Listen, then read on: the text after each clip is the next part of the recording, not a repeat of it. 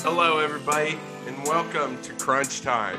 I'm your host, Sam Godsey, and with me today is Tanner Dislin, and we are the Dynamic Duo.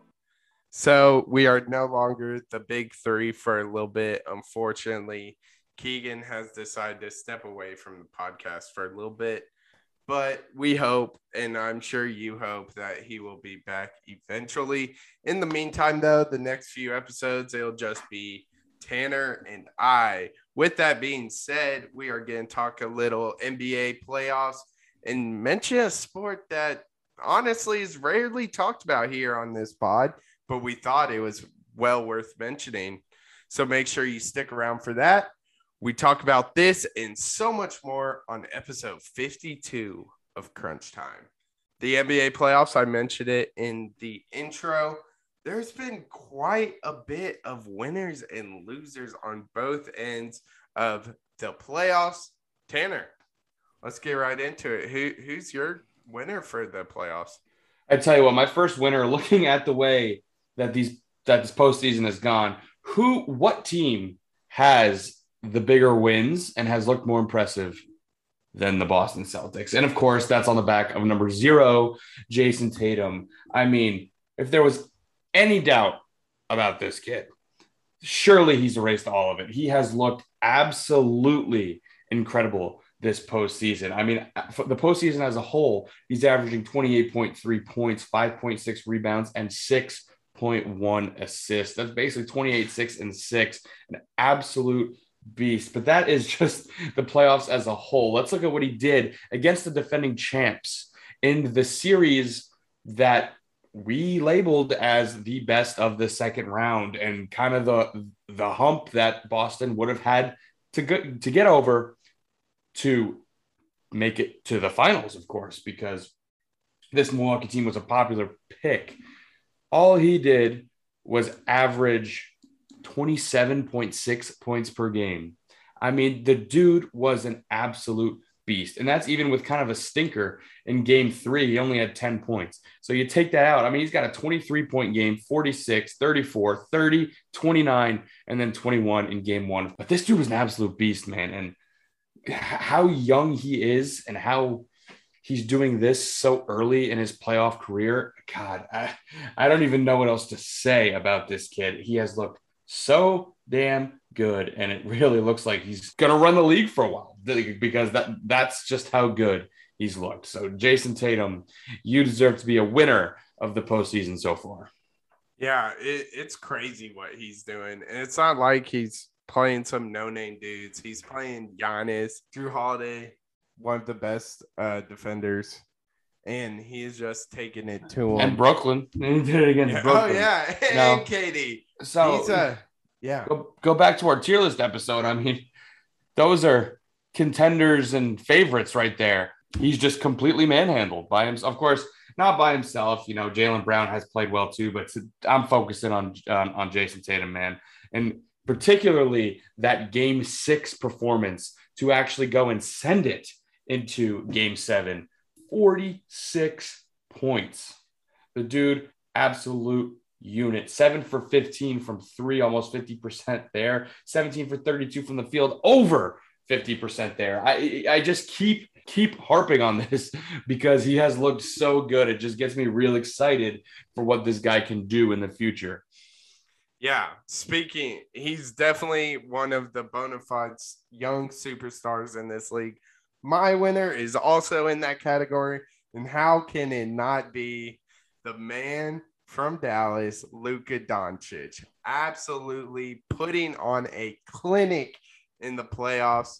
In the postseason, he's averaging thirty-one points per game, six assists, ten boards while shooting forty-seven percent. But when it mattered most in game seven, against the Phoenix Suns is where he performed his the best, best team in the N B A at that.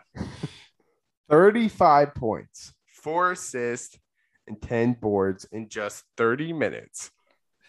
Not not not only that, he shot sixty-three percent from the field and fifty-five percent from three. Just an absolutely dominating uh, game seven for Luka. But is anyone surprised at this point? He's been doing it all year. That's another one, right? I mean, these two guys are the budding stars of our league right now, and Phoenix was one of the best defensive teams all year long. Mikal Bridges, a, a uh, candidate for defensive player of the year. Jay Crowder, we know what he can do. But he just made them look stupid. I mean, Devin Booker and Luka Doncic, beef, you expected that to come to a thrilling end, and it just didn't. Luka just dropped the hammer and said, I'm going to dominate this game. Well, Devin Booker was nowhere to be found. It was simply, simply dominant. So, again, the, the, these two, man, it, I just get real excited talking about it because what they're doing at such a young age is pretty incredible. Yeah, definitely. Um, you briefly touched on the best team in the N B A uh, for um, the Phoenix Suns. Let's show some love to the guys on the East, and that's Jimmy Butler. What you got here?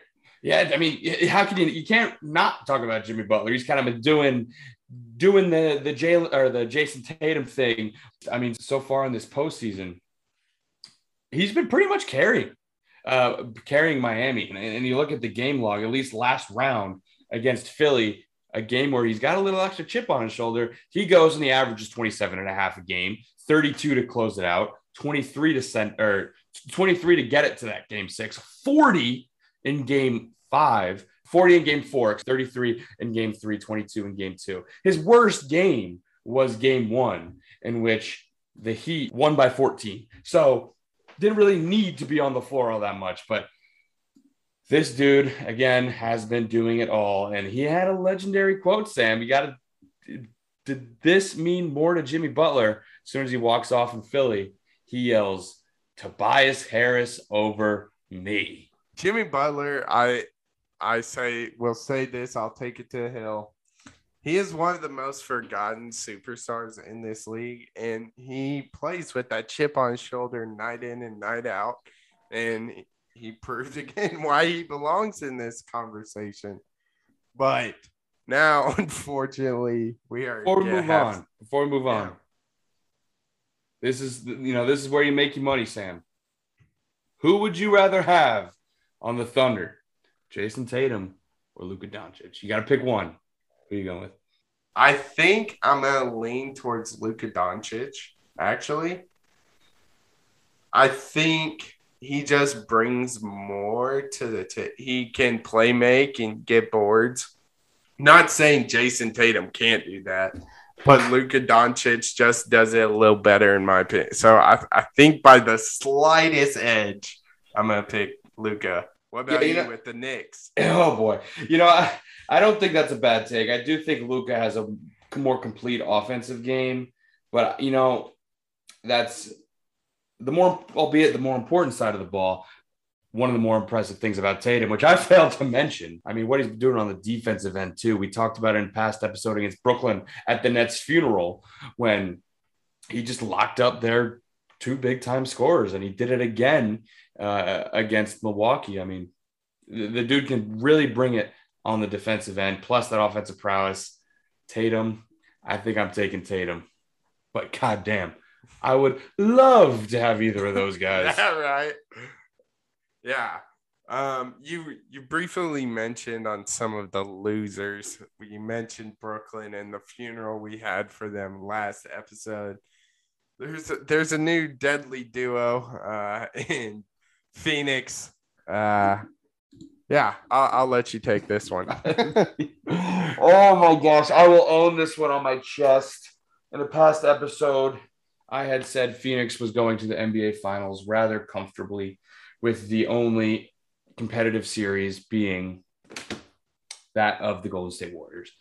And the series against New Orleans, I wasn't considering that take wrong because they played some games without Devin Booker. And once they got Devin Booker back, they looked like the Suns. But boy, does that look like a really bad take now, especially when they go up two oh against Dallas. That whole meme of Chris Paul and Devin Booker smiling in the post-game conference, thinking that this is going to be a cakewalk. the Phoenix Suns deserve all the slander in the world. And, and, and it's not even slander, because in order to be slander, it has to be false. They deserve all of the heat, pun intended, as possible. And I'm going to highlight one. Devin Booker doesn't get off scot-free. That game seven performance, they only had eleven points, looked terrible, nowhere to be found, is not forgiven. However, he played pretty well in game six and five. I believe he had a thirty-five-point game in there, another thirty-point game. The dude brought it. Not in game seven, which he deserves some heat for that. But Chris Paul, where the hell was Chris Paul? Now, a narrative has emerged that he was injured, which I am inclined to believe because I've never seen this from Chris Paul. And it's Chris Paul, so he's always injured. But you look at this series, game one and game two, he played pretty well, nineteen and twenty-eight apiece. I mean, it's, you know, he had eight, Eight assists in game two. Is Chris Paul is always going to get his assists. But since then, since they went up two oh in Phoenix, he averaged nine points a game, twelve in game three, five in game four, seven in game five, thirteen in game six, and ten in game seven, including z- including one at halftime, one singular point. Him and Devin Booker combined for more fouls and more turnovers than field goals made. Because guess how many field goals made they had in the first half? Zero. They had a combined three points, two free throws for Devin Booker, one for Chris Paul. Absolutely inexcusable. And as someone who is known for not being able to get it done, this is the absolute dagger through the heart, because he was nowhere, absolutely nowhere to be found down the stretch of this series. And Phoenix It cost the Phoenix a series, man. He just wasn't there. And we saw how that ended up. Yeah, it was it was ugly for those two. You could throw DeAndre Ayton in there as well. I'm I looking can... at this.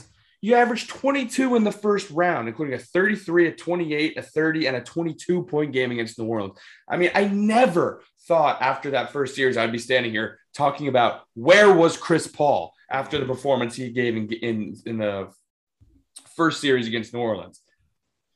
Even with that incredible start, he only averaged seventeen points this postseason. So that stings. He I mean, had double-digit they... assists in one game in this series. I, I mean, game – what was that? Game five, he had ten assists. No more double-digit assists. Which is crazy. This is Chris Paul. When you think of Chris Paul, you don't think of him scoring. You think of him running that pick and roll and dishing it to D-Book in the corner for the open three, or Mikal Bridges on the other he corner. He averaged eleven assists it. per the season. He averaged yeah. eleven on the season, and he only got double digits once in this in this series, man. I just could go on and on about it. He, it's just – it's crazy. Yeah, definitely. Uh I saw this on Twitter. I thought it's worth mentioning. I love this stat. Um, so, in comparison to some of the stars of the Suns, Luka Doncic had more points than Devin Booker by a solid amount, more rebounds than seven-footer DeAndre Ayton, more assists than assist god himself, or so we thought, Chris Paul, and more steals than defensive player of the can- year candidate Mikal Bridges. Man, so, that's bad. That's dominant. That is that's just absolutely dominant from Luka Doncic, and really poor from Phoenix. That yeah. that that hurts. And that dude, I, I I saw some conversations on Twitter. I kind of want to get your take on this. I mean, is this the kind of loss that closes an entire window? Let's look at this realistically, right? They, they, they come out. They have this, I mean, dominant regular season performance, far and away the best team in the N B A in regular season. They have an incredibly, uh, have an incredibly old point guard. Let's just call, you know, call a spade a spade. He's he's he's old, and he's only getting older. And he has this narrative now, and we've seen multiple times, even in a Suns uniform, where he's just either gets hurt or is not able to close the deal. So you have that weighing on your team, because he was the missing piece that made you a championship contender in the first place. Exactly. But then you have, oh yeah, a key part of your core who was not given a max contract in the offseason. Now you have to deal with that. First off, is he worth it?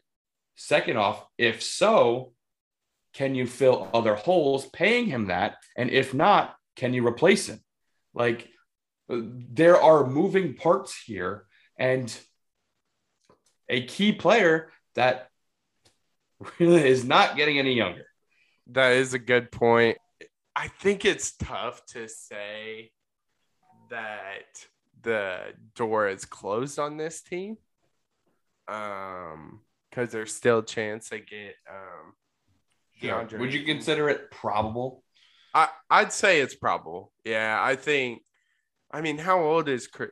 Upper thirties? I know that he's getting he's getting up there in age. Um, final guess: thirty-eight, thirty-seven. Look at him; he's a spring chicken compared to what you're thinking. thirty-seven so, years old, and you, you can be the best team in the regular season, but when it comes to the playoffs, that doesn't matter. No, no, yeah. So, so, so let me let me stage this question differently.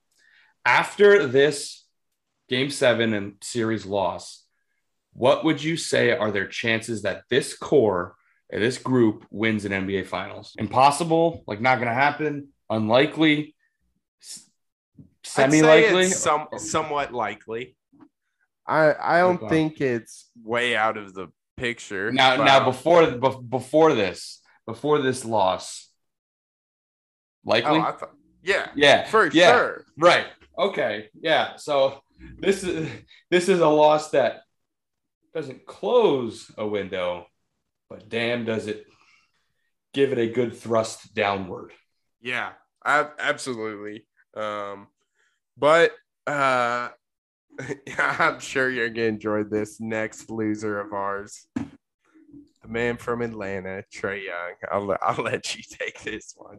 Yeah, baby. Look. I was so – this one's my bad because I was just so completely distracted with the downfall of the Brooklyn Nets and the sweep of the Brooklyn Nets that I completely failed to mention the horrendous play of another Knicks foe. Of course, that being Trae Young. I mean, in round one against the Heat, he put together this stat line, fifteen point four points per game, five rebounds, and six assists. That is absolutely gross. Take a guess what he shot from the field. Oh, Lord. Um, I'm going to say I'm gonna say forty-one percent. thirty-two percent from the field. Oh. He was horrible. eighteen percent from three. Oh, I feel like I feel like oh. he's getting off pretty easy here because this is just insane. You look at the game logs. I mean, they, they lost in five. Oh God, they lost in five. He had a twenty-five and a twenty-four point game. So, you know, he's doing what Trae Young does. The other three games, eight points, nine points, and eleven points.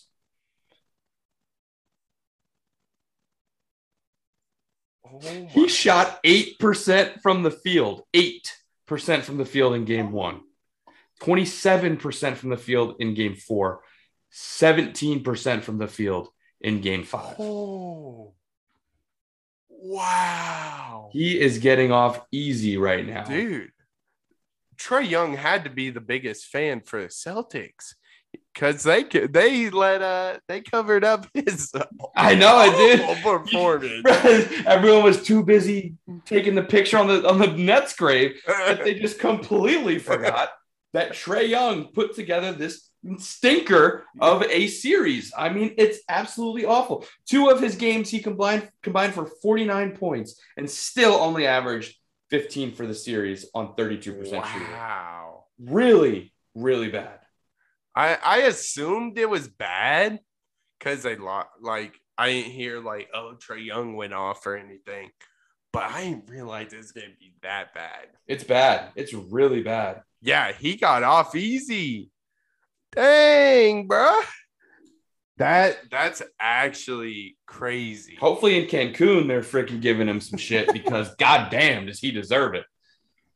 Speaking of a guy joining everyone in Cancun, Mister Beard himself, James. But yeah, let, let's get into James Harden slander. You know I'm here for it. Yes. If you go back, you can watch when Sam uh, Sam proclaimed James Harden was his favorite player in, in the N B A. So so go back and watch that. that that's a good one. he gave me the he gave me the bird. That's all right. James Harden. Wow. Um, where do I start? Um, game seven. Let's start there. One uh, let let's put it how it is. Uh, one of his worst games in, I'd say, his career. Let's let's just go with that. And I enjoyed every single minute of it. I really did. Nothing brings me more joy than James Harden crapping himself on the court. Just unbelievably terrible. Surprisingly, uh, I I thought he was the worst performance, but uh, Trae Young uh, definitely yeah, topped him there. But we want to talk about Trae Young. But Sam, I want to play a little game. So you mentioned just about the poor performances here by James Harden. I'm going to give you two players. Okay, I'm sure you can figure out which one one of them is going to be. But you tell me who had the worst game. Okay? Okay. Player A played forty-three minutes, shot four for nine from the field, had eleven points, four rebounds, and nine assists. Player B, he played thirty-six minutes, shot two for four from the field, had five points, eight rebounds, and thirteen assists. So to summarize, put it more concisely, we've got player A, forty-three minutes, player B, thirty-six minutes. Player A, eleven points, player B, five points. Player A, four rebounds, player B, eight rebounds, player A, nine assists, player B, thirteen assists, player A, four for nine from the fa- from the field. Player B, two for four from the field. Who had the worst game? So, I think I think I'm gonna go with player A. Um, obviously he had more points, but he didn't contribute as much as the other player. Um, I mean, he did. He, he played more minutes. He shot a worse percentage. Granted, four for nine, two for four. Not the biggest disparity, yeah. But shot the worst percentage. Got four less rebounds and four less assists, and scored six, and scored six more points. Is yeah. uh, what player A did. So, as I'm sure you could figure out, player A was James Harden in Game Six against Miami. Player B was Ben Simmons in Game Seven against the Atlanta Hawks. May I remind you that this is the game where he got bullied so bad, he forced his way out of Philly and is now actively scared to play basketball. He is scared to play the sport because he got bullied so bad after his performance. And you said, and I completely agree, that he had a better game than James Harden did in Game Six. Oh my! Just let that sink in for a second. Wow. Yeah, when you when you put it into that perspective, uh, it's it's a, it's a it's an eye opener, to say the least. Oh, and another thing to to help 76ers fans sleep at night: James Harden has a player option at the end of this year. If he opts in, you want to take a guess how much money he'll be making from the Philadelphia 76ers? Oh, Lord, how much? Almost fifty million dollars. Oh. And if he signs the Supermax in Philly, his last year under that contract, he will get paid over sixty million dollars. I think it's in this, it's either sixty-one or sixty-seven oh million dollars. Wow. For that. eleven points, four rebounds, nine assists in forty-three minutes, nine shots. That's crazy. Wow. Wow. So we've talked about these superstars. We talked Trae Young. We talked Chris Paul, D-Book, James Harden. We beat the Nets up pretty bad our last episode. And to be honest, I'm just going to put it how these N B A playoffs have sucked this year. It is something going – what, how, what is going on with the N B A playoffs? Because it's kind of something we've never seen before. Like, I don't know what's going on, but, I mean, I know I haven't been super intrigued by these matchups. And when they are the matchups I want to see, like the uh, Celtics Nets, it's a blowout. We see game seven. We got game seven um, against the Mavs and Suns. Again, another blowout. What What's the narrative and how, how does the N B A deal with it? Look, I don't really know how they deal with it, but let's put it into perspective. Can you name me one series that has been that you can label as a good series?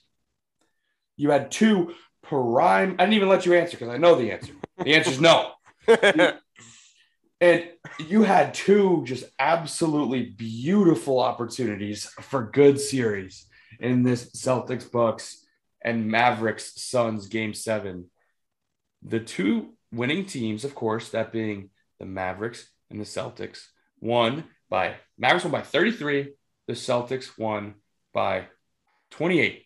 So some quick math tells me that that is sixty-one points combined. That's over. It's over averaging thirty points per win in game seven. That's really bad from a entertainment standpoint. I mean, I turned these games off, both these games off in like the second, third quarter. I mean, it was yeah. At least in, in the case of Mavericks Suns, I turned it off in the first quarter. thirty, twenty yeah. points at the end of the first quarter. It's insane. I don't really know how the hell they fix it. Maybe they can somehow incentivize playing in the regular season. I mean, obviously, Brooklyn had a little unique scenario with the whole uh, Kyrie Irving thing, but Brooklyn is a team you, from, from an entertainment standpoint, you'd like to be in it at the end. You want those competing against the best teams. And that hasn't been the case. I mean, it just hasn't. And you you get these lopsided series in key games that are just not really that fun to watch. So to put it bluntly and, and summarize, I mean, these playoffs have been terrible, and the N B A has a problem right now because I'm really not excited to watch any game at the moment. It, it, it, they've been just that underwhelming. Yeah, they've been very underwhelming, to say at least. I've watched – I mean, I've kept up with it on Twitter. I've kept up with it on E S P N, but I'm I'm with you. I'm watching quarter, quarter and a half, and I'm like, oh, uh, team's up by twenty. Uh, this is boring. This is boring. There, There's another uh, playoffs that's a lot more entertaining, uh, which we'll touch on later, but – I was thinking about this. Like, when you think of great playoff runs in the pretty recent past, past ten years, let's say, there has been kind of a certified villain or villainous team, you know? I mean, Lakers, I mean, that was a little unique situation, but you had LeBron, A D, and that team, and then you had the Warriors with K D, um, and then you had LeBron with the Heat, and LeBron every. This is the first time in years we haven't seen LeBron, and I honestly think it's taken a little bit away from the N B A playoffs. Just having that guy that everybody wants to be adds a storyline to the playoffs, and I think there really isn't a huge like rivalry, some might say. Yeah, I mean, you can, yeah, and, and, and I think this kind of goes back to what I said before. So far, I think the most unlikable team in the in the playoffs was the Brooklyn Nets, that most people yeah. were enjoying their demise. That took all of four games to do that. And then everyone was like, oh, well, okay. And then the games just got worse. Yeah. The games just got worse, and people are less invested because that quote-unquote villain that you mentioned isn't there. I mean, the, the current Lakers team would be a perfect villain, right? LeBron has always seemed to be at the forefront of any sort of villain story, the best villain in basket in basketball history, I think, at least. Granted, I'm only twenty-three years old, but was the Heat LeBron. I mean, the entire nation yeah. was combined and rooting against the Heat, unless you were a Heat fan. Then LeBron, that segued, or Le, yeah, right. Then that, that segued perfectly into the rise of the Warriors. Their dominance, plus adding known cupcake Kevin Durant, made them public enemy number one, and LeBron kind of became the savior in that narrative, right? And then he goes to the Lakers, the, you know, the, the team that has all the history and, you know, the next great player in their franchise history. They trade their entire team for Anthony Davis, get, start to make a super team. They win in finals early. They were fun to root against too. And you don't have them. You don't have the Nets. You don't have a ton of general public interest, especially when your game sevens are being combi- being settled by a combined sixty-one points. Yeah, it. I th- I think that's a perfect bow to that conversation. There are some active N B A uh, playoff games as we are recording. It is with six minutes thirty seconds left in the first half. The Celtics are up forty-three to thirty-two. So Celtics taking care of business, pretty huge. Um, and then second matchup, uh, we have the Warriors versus Mavericks. So basically Luka Doncic versus Steph Curry, Klay Thompson, and Jordan Poole. Um, so that that's a matchup. Praying to God we'll get some good games and maybe a game seven and a good game seven, one that will actually – keep our interest for more than a quarter. What do you think? I mean, I I am looking forward to this Warriors Mavs, um, just to see the continuation of see if Luka can dominate the way he has been. But again, not not anything crazy, but something I know you and I are excited for because our teams were eliminated from playoff contention months ago. The N B A draft lottery was tonight. We're back after a one-year hiatus. I am officially back in the lottery group. Uh, it's where I'm comfortable. I'm so glad to be back. And, yeah, tonight we we got our results. Well, welcome to the party again, New York. Uh, Woo! Glad to be so, back, baby. So let, let's just do a quick run-through. Um, not going to dive too deep into this. But fourteen, the Cleveland Cavs, thirteen, the Hornets, the twelve uh, with their second pick in the first fourteen, the O K C Thunder. Thank you, Clippers. Then we have Thank Tanner's. You, COVID. Yeah, Paul facts. George don't get COVID. Yeah, facts. That's true. Yeah, yeah. You know, you know, just say it. Say it.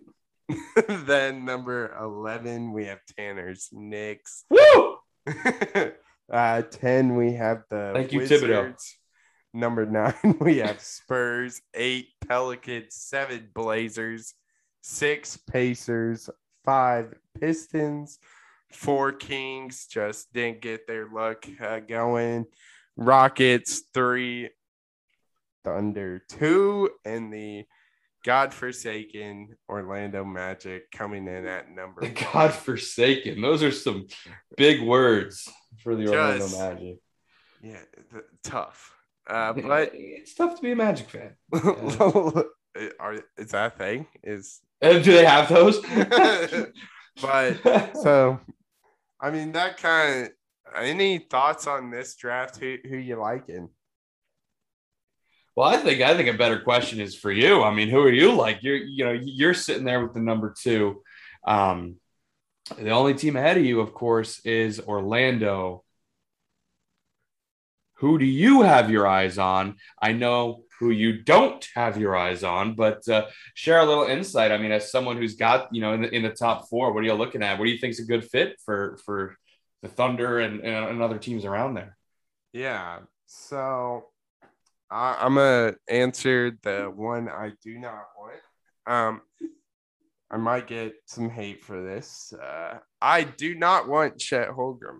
I think I think he is not N B A. He's his talent is N B A ready, but his physical attributes are far from it.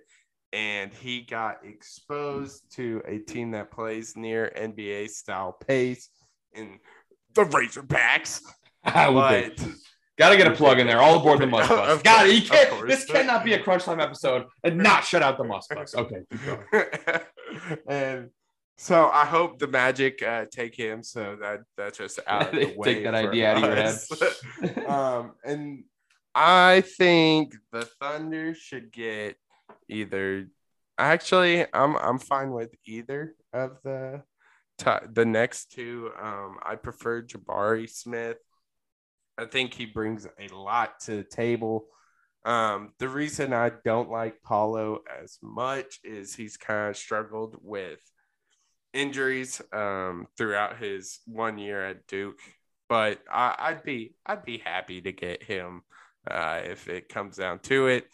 Uh, Jay Nivey, another one I'm looking at. I I think he'd fit in uh, at the three spot with the Thunder. Um, I don't think I think we float around that small forward, power forward, yeah, center I was area. Say, I, I don't think you'll take Ivey at two, uh, just because yeah. you'll either have Jabari or yeah, um, Paolo available to you, of course, maybe even Chet to your uh, much to your happiness there. Oh, yeah, but yeah, no, I I, I think that's uh, that's a pretty good take there. I do like Ivy. I know at least for the Knicks. I know you didn't ask, but I'm going to tell you anyway. uh, name that's been mocked to them often is Bennedict Mathurin. Um, he had a pretty good run in March. Uh, kind of took uh, over. M V P. Yeah, bro, because he took over in that T C U game, big shots, big one big putback dunk um, to to seize momentum for Arizona. I, I think it's a late lottery pick. That's that's a ton of good value, um, but I can't say I did as much uh, mocking late in the um, late in the lottery where there could be a lot of movement uh, and the less notable names are there. But I know. That's the one I've seen a lot. So so I'm going to keep my eye on on, on Bennedict Mathurin here and, and pray he falls down to number eleven for the next. Yeah, that, that'd be a steal, honestly. But we will find out who goes where on June twenty-third. That will wrap it up for the first half of the episode. We're going to come back after a brief ad from our sponsors. Welcome back from that brief ad. We are going to go somewhere I don't think we have ever gone before in the history in all fifty-one episodes of Crunch Time. And that is on the ice. The in the goal board. With Godsey? That's the best I could come oh, up there with. You go. That's the best I could come up with. I'm trying to struggling to come up with a, uh, a hockey term or D. If you got a better one, let us know. Uh, let us know on Twitter. But uh, right now in the goal of Godsey is the best I've got. Yeah. So, so Tanner, your Rangers are still in. Fill us in on uh, how the N H L playoffs have gone so far. Look, I, I, I'm not sure they could be any more different than the N B A playoffs. Grant, we are only one round in. But let's – I'm going to read you the amount of games that all eight series went in round one. Panthers Capitals, six. Maple Leafs Lightning, seven. Hurricanes Bruins, seven. Rangers Penguins, seven. Avalanche Predators, four. Wild Blues, six. Flame Stars, seven. Oilers Kings, seven. Eight series, one sweep, five game sevens, and two game sixes. That is electric. And of those five game sevens, you had one, two, three, four. Four of the five were decided by one goal, and two of those four were in overtime, in sudden death overtime. Incredibly tense, incredibly fun to watch, and the exact opposite of what's going on in basketball right now. Yeah, this, I mean, as you listeners know, we we aren't the biggest N H L gurus out there.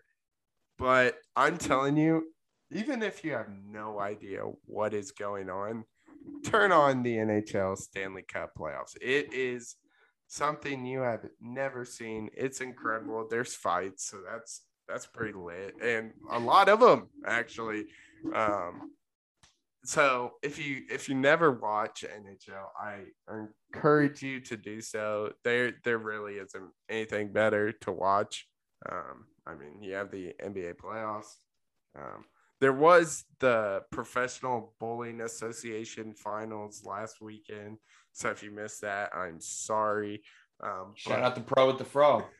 Pro with the fro. But N H L uh, just has been an electric playoffs, uh, great games.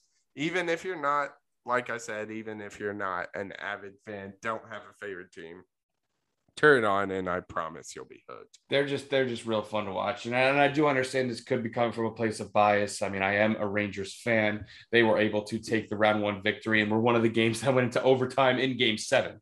So it was about as electric a series as you can get. Um, But it, it, like you said, man, they're fights. And when you fight, worst comes to worst, you get five minutes in the penalty box. You don't get ejected. You don't, you know, you, you, the other team doesn't get to shoot free throws, you know, and it, you, the play doesn't stop for twenty minutes as they review it to try and figure out if it's a flagrant one, flagrant two. There's none of that B S. You just fight, you get in the penalty box, and you play more hockey. It's, it's very weird to say as someone who's played basketball all my life, and basketball, one of my favorite sports right now. I would much rather watch hockey than basketball the way these play- playoffs are going. It's just, it's just the quality of the product is better right now on the ice. Yeah, absolutely. So that's our shameless plug for the N H L. Show some love to the guys on the ice. We're going to wrap up uh, the episode with questions of the episode as per usual. First question we got is from Dana Riley. Was a legendary tweet from the, a sports franchise or player? And I'll, I'll give a little bit of a background here because people are probably like, how did she come up with that question? I am. I am. I'm, I'm so, wondering how she came up with this question. So on April twenty-fifth, the Cleveland Guardians actually tweeted, "But truly, Guardians versus Angels have us thinking about our guardian angel tonight." And it's a picture of the Guardians ball field and it's Harambe silhouette in the background. So that's how she got this uh, idea. But Tanner, let me know. What's your legendary tweet? Uh, boy, you know, I, my favorite one, I'm going to say it's not by a, a sports franchise, but it's about. It's in response to, I should say, a sports franchise. And it was tweeted from a verified account. It was actually tweeted from Wendy's, a uh, a, a known, uh, rather harsh corporation on Twitter. And they had put out a tweet uh, where they had they said that they were going to be roasting some people. And the Tampa Bay Rays decided they wanted to get in on the fun and requested a roast. Wendy's uh, came out with the fire because this was right after the twenty twenty World Series. How did that twenty twenty World Series end? The Dodgers beat the Rays in six games. And in that sixth game, Blake Snell was absolutely dealing. He had not given up a run. I think it was in the fifth or sixth inning. And Kevin Cash and that highly dependent or highly analytic dependent Rays front office decided to take out Blake Snell. And that decision got a ton of flack on social media, and deservedly so, because shortly thereafter, Dodgers were able to scratch out a run and they went on to win the World Series. So this was happening all at about the time the Tampa Bay Rays asked for a roast. The ensuing roast from Wendy's read, "That's a great tweet, Rays. I'm surprised you didn't pull the social media manager before they hit send." And that is about as savage as it gets with everything going on. I don't even know if the Rays responded because they were just so flabbergasted that they got roasted so hard. But it was awesome. It was awesome. That's awesome. Wendy's was a savage move. Dude, you remember that? Dude, it was just crazy. Like, just like him uh, out of nowhere, just roasting everyone. Everybody, literally everybody. Nobody was safe. Nobody was safe. For me, I'm going to go back to twenty ten. This brings me a lot of joy. Um, just what ensued after this tweet. And, of course, as the infamous tweet by Mister Kevin Durant himself, a k a. Cupcake. Now everybody want to play for the Heat and the Lakers. Let's go back to being competitive and going at these peoples. And the rest is history. He uh, joined a team he was actually beating in the playoffs and won a couple chips with them. Boy, that aged that aged like a fine whole milk, didn't it? Yeah. I mean, absolutely shit. Poor. Yeah. I mean, Just... it, it, and this is when, what, Steve Nash and and Dwight Howard were the names that joined the Lakers? Yeah. So it was Steve alone... Nash, yeah, and then the big three in the Heat. On Boy, the was he in for a great surprise, spearheaded by his own damn move. That's hysterical. What an absolute clown. Yeah. That is hysterical. That that I love. I slandered Kevin Durant. I exposed his again. Own. Has to be untrue or has to be false to be slander. Exactly. And it ain't uh, false. The dude's an absolute cupcake and a loser, and that aged like milk. Uh, that was a great question. Next great question we have is from Ryan Kearney, host of the Roadie on the Horn podcast. They dive into N H L, M L B, a little bit of everything. N F L, big N F L guys over there. So make sure you check that one out. Um, but his question is, who is the best G M in all of sports? Boy, I like this question a lot because there are some good ones out there, and it varies from sport to sport. And there, you know, you can really get some good answers here. I'm going to go on the diamond, and I am going to choose none other than Billy Beane, of course, the subject behind Moneyball, the movie. First off, I feel like that speaks for itself when you are able to have a philosophy of team building so famous and somehow successful that you get the movie made, made for you. But the Oakland A's are one of the least funded teams in the M L B. Uh, it is particularly evident in twenty twenty-two. This year's A's team has decided to hit the reset button and tank rather harshly this year. And it and it has been bad. They traded away everybody, decided not to re-sign everybody, and the team sucks. Uh, call a spade a spade, the team sucks. However, with such little funding, the A's have put together a pretty remarkable run. I mean, at least in the past few years. Last year in twenty twenty-one, won eighty-six games, was right in contention for a playoff spot. thirty-six in the truncated twenty twenty season, twenty nineteen, ninety-seven, twenty eighteen, ninety-seven, almost one hundred wins, again, for a dramatically underfunded team. fifteen through seventeen, they ran into a little bit of trouble. Didn't uh, didn't play very well, but twelve through fourteen, again, another three straight playoff uh, playoff appearances, winning ninety-four, ninety-six, and eighty-eight games in twelve through fourteen. And as a franchise, they have some they have some greats. I mean, Rickey Henderson in the nineties, and uh, Reggie Jackson, uh, ones that come to mind. what he is able to do, him being Billy Beane, with such little funding and creating such productive baseball teams is really damn impressive. So I got to give it to him here. That level of success with that level of, of investment is incredible. Yeah. I mean, you got to be pretty good at your job if they make a movie about you. But I am going on the hardwood, and it's pretty relevant uh, tonight, especially with the N B A draft lottery going on. And, of course, that's my guy, Sam Presti of the Oklahoma City Thunder. This man, his nickname should be Mister Draftman. This dude is incredible. The Thunder have a whopping thirty-eight draft picks. Is that good? Name over seven years. Is that good? It, it's it's all right. I mean, seventeen round first round picks and twenty-one. How many second. was it? How many was it? seventeen first round picks. And how many total? So that's thirty-eight. thirty-eight. thirty-eight and seven years, over five picks per year. Yeah. And reminder for our listeners out there, the N B A draft is only two rounds. It's not, yeah. It's, it's not, not the seven rounders in, in the N F L. That's crazy. Yeah. Absolutely insane. Uh, done through a bunch of trades, uh, some of them controversial, some of them not.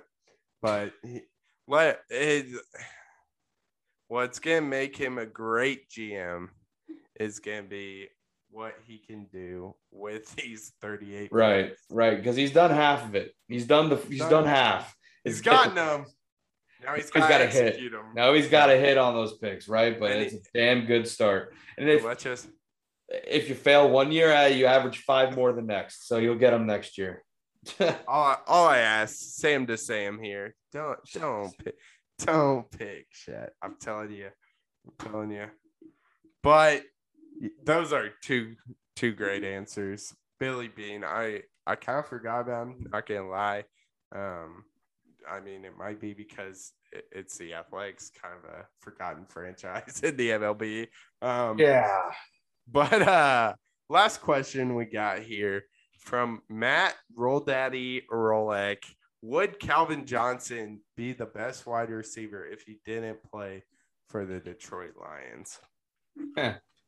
Boy, th- this is a very interesting question. Um, I am going to say no. I don't think he would be the greatest of all time if he didn't play for the Lions. Um, The Lions are not a good franchise, but let's not act like he didn't he didn't play with the franchise's best quarterback. I mean, Calvin Johnson played um, from two thousand seven to two thousand fifteen. Matthew Stafford was drafted in two thousand nine. So that's two years without Matthew Stafford. The rest of his career was with Matthew Stafford, and that's a pretty good quarterback to be paired with. I mean, when you look at the other greats, your Jerry Rice's, your Randy Moss's, we don't really talk about wins. Like, that's not what makes them the greatest wide receiver of all time. Sure, Jerry Rice has those Super Bowl wins, but that's not used in the argument for him. What's used is the production. And even with a quality quarterback, Calvin Johnson just didn't match the production. So all of that wrapped up into one conclusion is no, the Lions didn't keep him from being the greatest of all time. His early retirement kept him from being the greatest of all time. Yeah. Um, I mean, you nailed it. I, I'm in agreement. I think it's no. Um, I, it's hard to say. I mean, it's uh, obviously a what if, but, um, I mean, let's not act like he's not a top ten wide receiver. I mean, yeah, yeah, I know it. And I mean, right now, all time, the two guys I mentioned, Jerry Rice, Randy Moss, is there anyone you're absolutely definitively putting over Calvin Johnson right now, other than those two? I'm not sure there is. I think I, I might throw Larry, Larry Fitzgerald in there because of just how sure, long he's been sure, dominating. Sure, like, yeah. But you know, there's not a lot. There's not a did like if someone put Megatron over over Larry, would you be offended? No, like no. I'd I'd be offended if someone put it. Yeah, those they're two just guys two I'd be absolutely offended. Bona fide are, are better than him, and I'm not sure there's one more than that. So. Yeah. And with that, that will wrap up episode fifty-two of Crunch Time with the Dynamic Duo. Congrats, you have made it to the end of the episode. So shout out to you. Meanwhile, you can follow us on Instagram, TikTok, and Twitter at crunchtime underscore pod. The clock has run out on this episode, but we'll see you on the next one on Crunch Time.